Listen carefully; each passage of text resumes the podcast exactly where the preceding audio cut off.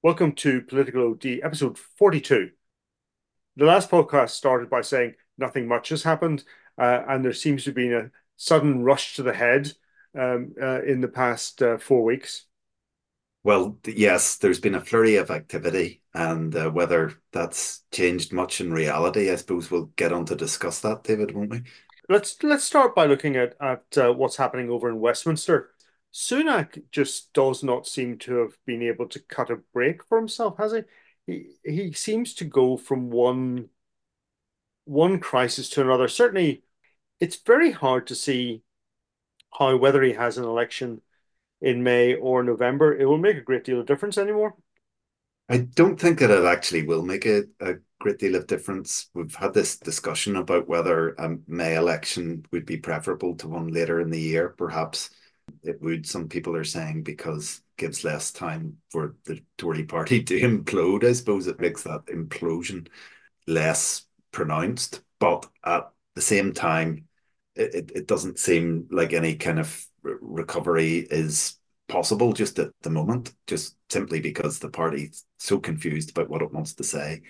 Um, it's got various wings that are battling over the future that it has after Sunak, and that seems to be um, the focus rather than making a, a, distinct pitch for the election, which it, it needs to do. And yes, it, it's fighting against quite not a weak Labour Party because the Labour Party is actually doing well in the polls, but certainly a Labour Party that doesn't capture people's imagination, but it doesn't seem to have kind of a, a coherent alternative to offer.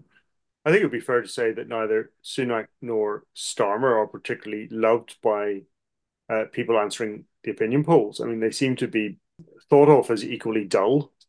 Whilst Starmer has managed to create a sense of a Labour Party that is going forward. Sunak just hasn't managed to create any idea around himself of an ability to make much difference you know, no one really believes that the government can do much about inflation. That's largely about markets. Taxes, they seem to be looking for a clever wheeze to make it look as if they're reducing taxes, whilst the tax take overall is just going to be punishing in the next few years. We'll come to the protocol later, but there's nothing significant that has gone forward in terms of what are we as the Conservative Party what what is the Conservative Party going into the next election? There doesn't seem to be a lot of difference between Labour and Conservatives, and then it's just down to do we want to change? Yeah, we want to change. Where that leads five years down the line, when it turns out that Starmer is equally useless, is is a different issue. But for this election, um, Sunak just simply hasn't been able to cut it through, has he? I suppose that's true. And we mentioned the last time about the election that's coming up in the United States. And there we have two fairly unpopular characters who are extremely polarizing. And in the UK election, we're going to have two unpopular characters that just don't capture people's imaginations at all. Yeah. It's not that they're particularly polarizing. Um, and they've both tried to you know, in in comparison to the previous leaders of their parties, uh, cultivate uh, an image of steady sustainability or uh, competence or whatever, and it just hasn't really amounted to anything. I mean, the the Conservative Party, and you know, we're they're on the brink of, I suppose, their pre general election budget. We're expecting that to be announced next week. I think the budget statement, the the, the debate is about whether they might possibly be able to find some sort of tax break for people that that that isn't so much a tax break in substance as just a a shuffling money about. And then notice non-doms were being mentioned this morning. Um, could they change the rules of non-doms to to somehow uh, manage to finance a, a national insurance cut or something like that? So, given that that's right in the teeth of an election, as it were, it just sort of shows the poverty of ideas and the poverty of options that they have open to them. If anything, around the Palestine Israel, there's been no clear leadership provided by the Conservatives. I don't think Starmer has covered himself in glory in this either, but you know, it's a time when you expect a leadership that can articulate a position and particularly set the conduct of debate. And instead, it it has gone to the streets to a large extent, and that is not comfortable. It's not comfortable within a British scenario. We're just not used to that sort of comfort. If this was Paris, you'd expect it, but it's mm. not. You know, London is not Paris. London is not got that take to the streets, lads, build the barricades. You you you feel that that is where our politics is going. That it's going to be a politics of street confrontation rather than confrontation on the green benches of Westminster. That seems to be the case, and the two leaders. It's a perfect, perfect example of two leaders who are finding, uh, you're struggling to find the language that articulates the concerns that are actually playing out in the streets. You know, you have the Conservative Party implying that Labour suffers from an anti-Semitism problem, and the Labour Party implying that the Conservative Party suffers from an anti-Islam problem, and yet neither of those parties um, is able to articulate their own position in any kind of convincing way or explain even the problems that are afflicting the country in a way that really cuts through to the public. So yeah, it, it's just so uninspiring, and uh, it, it's worrying as well because it's it as you say because the concern people's concerns don't seem to be reflected in the political sphere. It does seem to be playing out on the streets and, and yeah, there's no pushback on that institutionally. I mean, you, the Conservative Party keeps issuing sort of statements from people that imply that they're going to crack down on pro-Palestine protests or whatever, but you never really see a, a following through in that rhetoric or a plan to actually. But also the in, the, the inability to actually tackle the extremes, which are clearly in play in all of this, whether it's anti-Semitic or more on the on the uh, anti-Islamic. I think you know, which because I think you have to keep it to Islamic rather than Islamist. You, you you you're looking at the inability to deal with the extremes means that the center gets smothered, and and that's why there's this danger of street confrontation uh, and street politics rather than reasoned political debate. They're not able to articulate why the extremes are wrong. It's too easy to label people without actually dealing with the fundamental issues at hand. Well, partly as well, that's down to the kind of prevailing climate, which is so kind of condemnatory when anybody yeah, misspeaks, uses language that might be outside a certain frame of reference that uh, kind of liberal academics have deemed okay. And that's the reason that you can't deal candidly with a lot of issues, and I'm thinking in particular of the issue of Islamist extremism, which is a problem in Britain and one of the leading problems in Britain, but we're barely allowed to discuss, never mind tackle, because we're so nervous of being branded. And certainly at, at the top level of politics, people are so nervous of being branded um, as Islamophobes. That kind of phobe term hangs over so many important issues that we have in politics today. We're not able to have a candid discussion about certain things. We've allowed that situation to arise as well by basically kind of endorsing this left wing liberal way of, of looking at the world, which isn't able to broach any kind of alternative or any differential in, in views. And I think we know from our own experience here in Northern Ireland that the extremes will embed themselves in the community to such an extent that it's very difficult to draw them apart. It's not condemning the communities. It's it's saying that's how extremists work. They draw in the, the community in such a way as to create a confrontation between them and the state. It's just the way extremism operates. And that's why we've got ourselves in such problems by kind of embracing ident- identitarianism. Indeed. Um, for want of another word, word, because then you know by by attacking a certain viewpoint and uh, or or a certain way of looking at the world, you're seen to be attacking a community or a set of people, and that's just simply not the case, or shouldn't be the case, because uh, if you get into if you get into identitarian politics, not, you know, I think what we again what we've seen is it's largely defined by opposition to another group. SNP in Scotland, it certainly uh, separates itself by being not England. Mm-hmm. Irish nationalism defines itself by being not British. Basque separatism by being not Spanish. There's a cultural identity there, but it seems to take itself down into something very small and narrow. And that you have to be part of that because if you're not part of that, you can't really call yourself whatever. Yes, absolutely. I mean, that's just the way that these kinds of um, groups work. It's the way that that type of politics works. It's the way that that uh, way of looking at the world operates. And it's something that we ought to be sort of striving to to rise above. But there's little sign of that happening at the moment. In fact, we're becoming kind of more embroiled in that way of thinking, to my mind, anyway.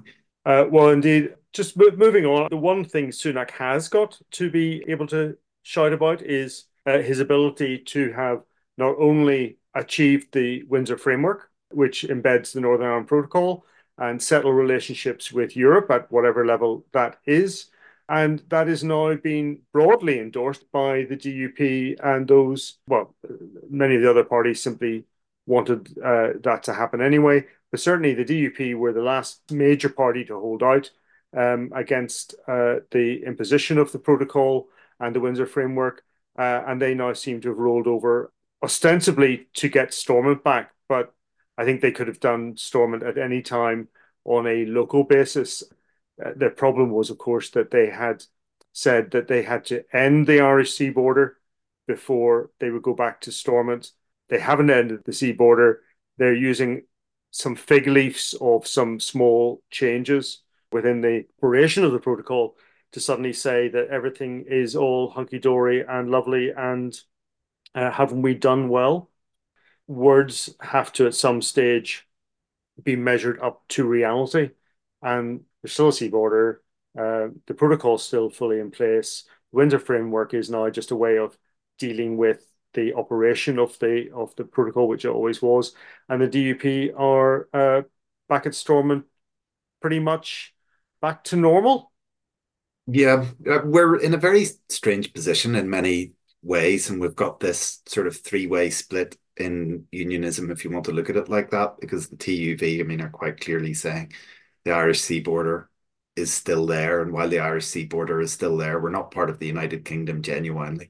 And therefore, Stormont shouldn't be up and running. The Ulster Unionist Party, for its part, has acknowledged that the Irish sea border is still there. It says that staying out of Stormont um, creates other difficulties and that that might, in the end, undermine unionism and therefore we should be back in.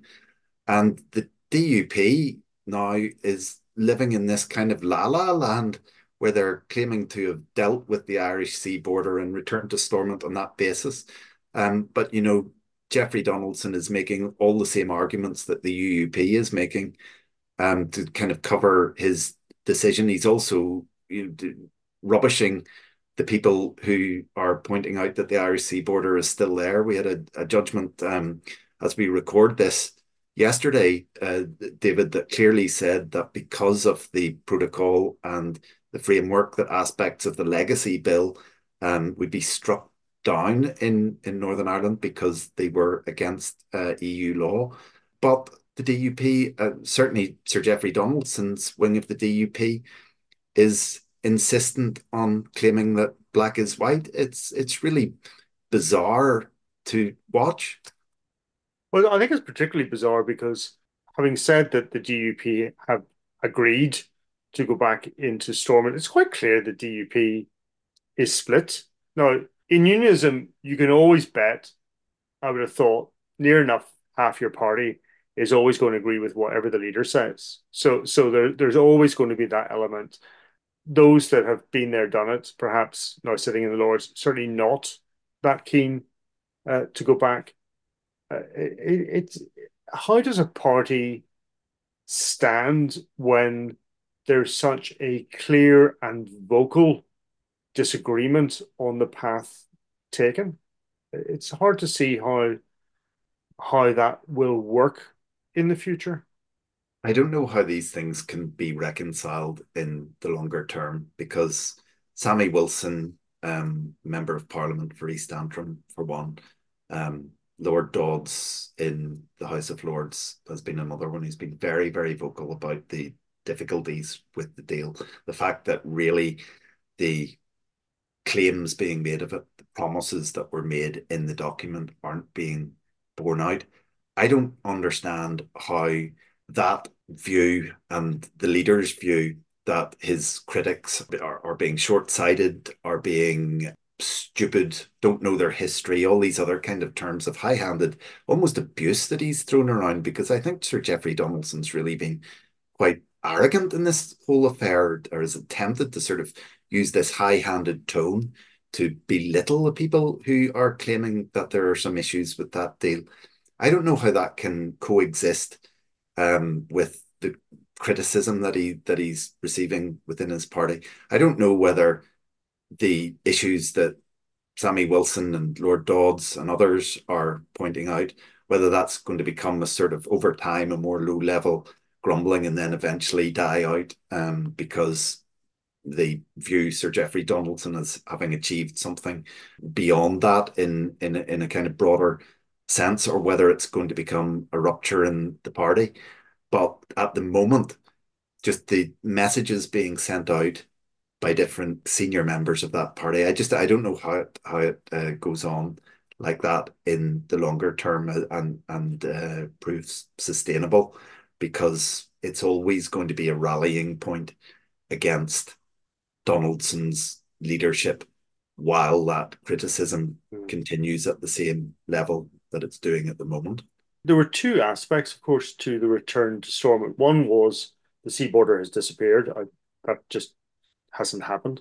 The other aspect was we need to get Stormont back uh, because we need to get things moving again.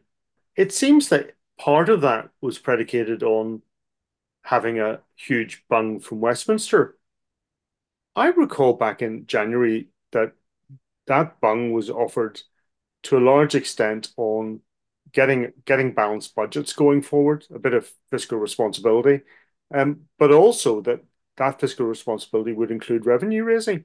But everybody now that Stormont is back is saying, "Oh no, that's not the case. We never agreed to that." But it was certainly part of the discussion, and if it wasn't agreed, it was certainly an expectation by the Treasury that that would happen in some way. The only thing we've seen since Stormont has opened is a very quick pitch for a share of the money that might be coming our way. But the discussion on revenue raising seems to be constantly put to one side and said we don't have to raise the revenue. I don't see how any of that squares up. I don't hear much talk about a program for government at all. And we're only a month or so away from having to set a budget and obviously the rates for the year ahead it's going to be interesting to see how all this is balanced out. Yeah, I, I, know that we've started out by claiming that the government is confused in a lot of issues. On this issue, it wasn't confused at all, and for no. a number of years, it's pointed out that Northern that Northern Ireland and Stormont was living beyond its means, that it needed to raise revenue, that it needed to put public services on a sustainable footing, that the way that they were running at the moment wasn't adequate, and that it was going to cause problems over a longer term period. The idea that this was not discussed with the parties, I mean, apart from the fact that it was in public record uh, that uh, that revenue raising was required, is just risible. And the only thing that I can assume is that this cult sort of culture has been inculcated in Stormont over such a long time that so long as they sort of hold the government's feet to the fire, so long as they grumble enough, so long as they threaten not to do what they need to do, um, that somehow this money will be found and that the government just simply won't ever come to the point of rocking the boat to the extent that it forces uh, people to, to either make the cuts or raise the revenue that they need to, to raise. Either way, it's just an appalling way to run your affairs yes, the program for government. I mean, what were they doing for two years? They we were told that the boycott of Star- Stormont was stopping all these issues yeah. being um, addressed, stopping all this wonderful work from happening that would otherwise be happening. It appears that none of that is in place to um to, to go ahead. The fact that we're now back a number of weeks, that all of this stuff is still in the long finger, that whatever kind of budget is coming down the line will probably be woefully inadequate, will probably just essentially point the finger at the government and the treasury and say that they should always be providing more, even though we're already funded way in excess of uh, you know the, the average sort of per capita spending in England, in Scotland, and and in Wales. In in fact, none of this is taken under their notice because yeah. we're special, we're entitled, and whatever we get, we're always expecting more. Yeah, I mean, we were talking just before uh, we started uh, using one example. I think it it again comes back to the honesty in in debate and discussion around topics. Stephen Nolan had done a piece earlier this week or last week uh, on the change of age for the free passes for TransLink. But the consultation that went out seemed to be should we change the age of that to retirement age or 65 or to, to, to a higher age group? And that's fine. You can have a debate or a conversation around should you have you know a higher or lower age for free transport. And that, that's a perfectly laudable. But I think you can only have that conversation if you say, well, why do we have it and what are the consequences? One of the reasons why we have such a low, uh, compared to England, for example, uh, age for free transport is that that is effectively a not a subsidy, but certainly an intervention to sustain TransLink one of the reasons for the age being low is that it increases the revenue, guaranteed revenue that goes directly to TransLink. So when it's said that if we raise the age, we could save 20 million from 2040, I can't remember the number, let's say 20 million from the Stormont budget. Yeah, you can do that because Department of Infrastructure will no longer be paying 20 million to TransLink that will put a hole of 20 million in TransLink's budget. So how does TransLink make that up? Either increase fares or to cut services. I don't see that as having been part of the consultation. So you can have an abstract discussion about age profiles, but to presume that everybody who suddenly gets their free pass removed is going to pay for the journeys they would make anyway is is mad. I mean, you know, I get I get free trade journeys. Honestly, I would take the car because oh. in, in my book, the, the, there's a convenience element of the car, which because it's free, trains are slightly more inconvenient, but you know it's free, so I'll take the train. Uh, it makes up for the inconvenience, but it's it, it, it's free. But if I had to pay, I would have to pay for using the car or I'd have to pay for the train. Convenience then trumps the cost. So it it just seems to be an inability to honestly have a discussion with all the issues laid out in front of people rather than simply uh, an either or.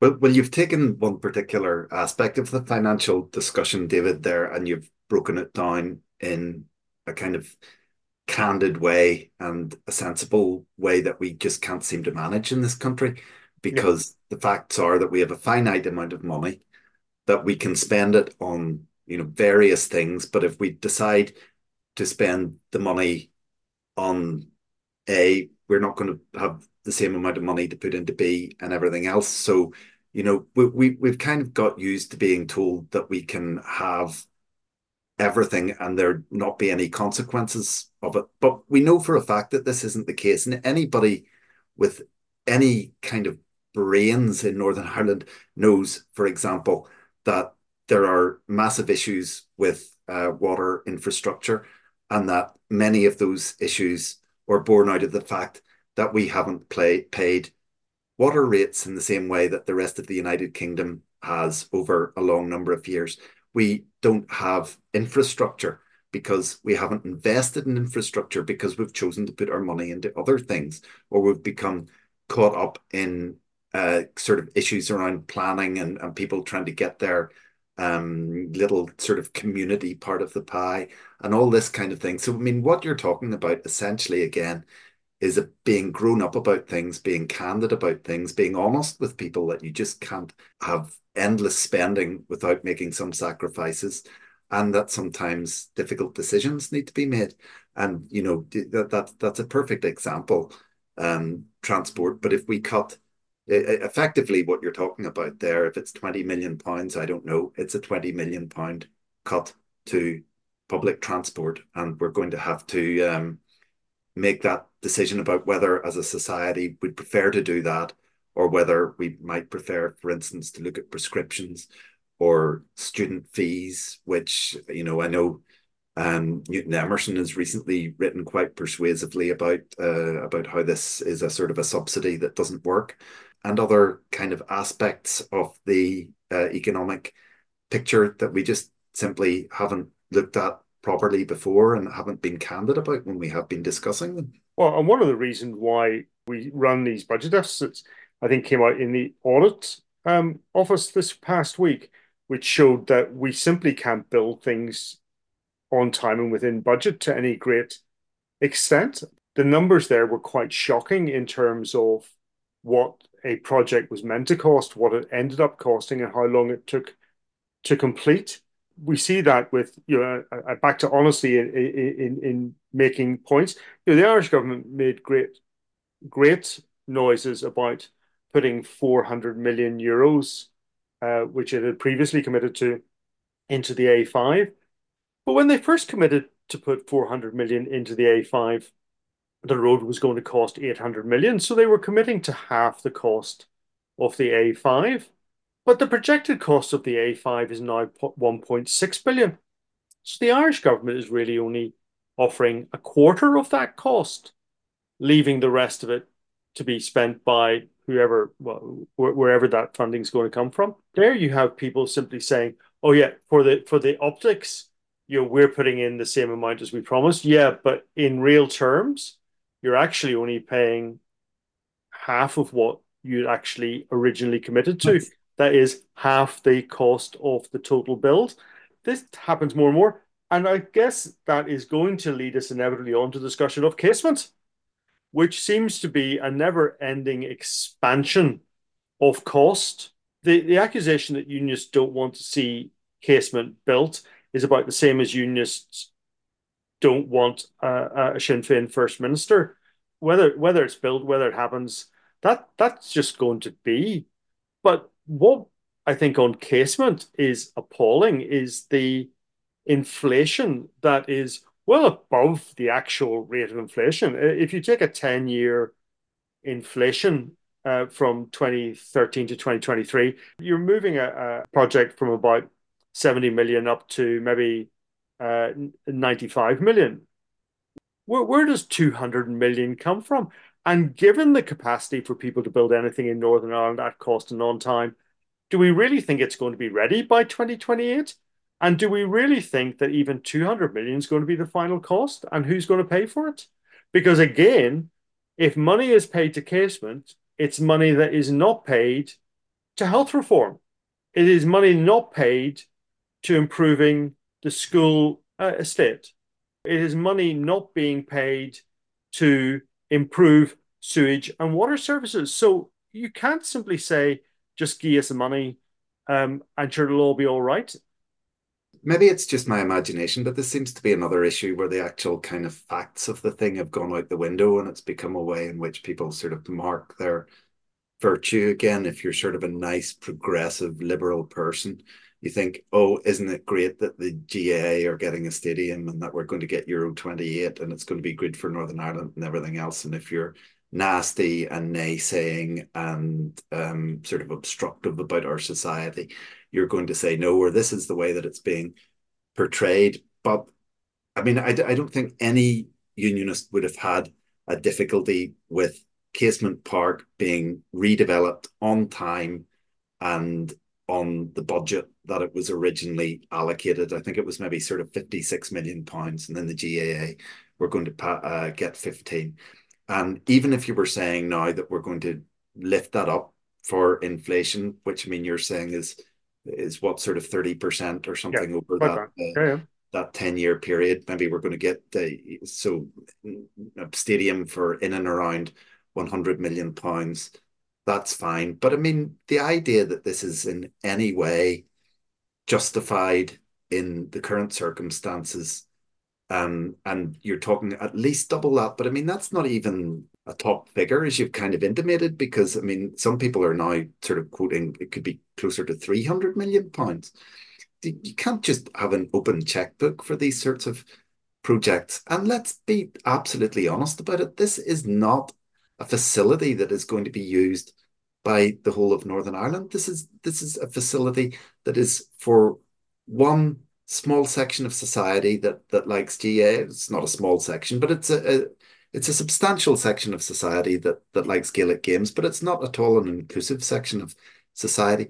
There will not be any other. There will not be benefits either long term or probably in the short term for the rest of, of society. And if we're talking about Euro 28, that is a football tournament and the sort of lasting legacy of this football tournament looks like it's going to be a stadium in West Belfast for the exclusive use of Gaelic games, although there may be a few sort of events like concerts and things like that that, that it gets used for occasionally as well.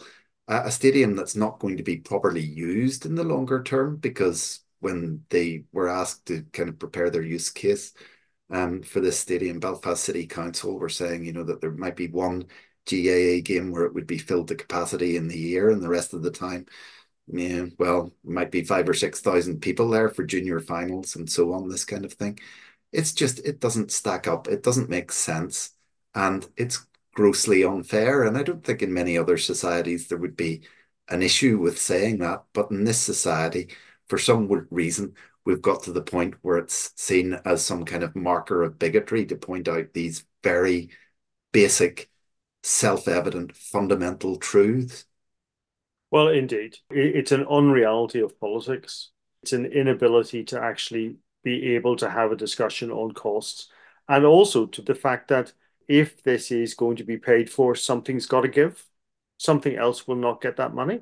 You know, there's a finite resource from Westminster. We know that even Labour coming in are going to have a very tight uh, criteria for their budgets. There'll be a lot of people pressing on their door uh, for spending as well. They're just not going to be able to keep putting their hand in their pocket for quite a number of years. And unless Stormont can get his act together, you really do have to ask, what is it for? Just to make a, a further point on that, David, I, I think a lot of this the, this um, sort of absence of candor from these discussions as well. It has to be put at the feet of our broadcast media as well. I yes. mean, I'm not going to mention names or anything else, but one of the sort of flagship political programs was discussing the casement business and other spending priorities in Stormont. And the commentators, basically the entire panel of commentators, were arguing that everything should be funded and that uh, that was only fair and that there didn't need to be any compromises. And that wasn't challenged by the uh, host either. So, you know, that's the quality of debate that we have outside, of course, our own informed discussions. That's the quality of debate that we're used to having among, you know, supposedly informed and intelligent people in this society. And that's not a surprise that therefore those attitudes are inculcated in our society. Too often, I think our mainstream media becomes almost an amplified echo chamber from from Twitter and from uh, social media, and it's not healthy. It's not healthy at all. Well, indeed. Anyway, I think we we should leave it there uh, for today. Given the pace of things, I think perhaps we should come back. Uh, we've got the Rochdale result tonight. We've got the budgets coming up here in Northern Ireland, which, as we've said before, will be fascinating uh, to see how it's suggested that the books will be balanced and everybody gets what they want. You have had to look forward to that, David. I'm sure the um, the the rivers will flow with milk and honey when that happens. Well, indeed. Okay, Owen, I'll see you again. Thank you, David. Bye now.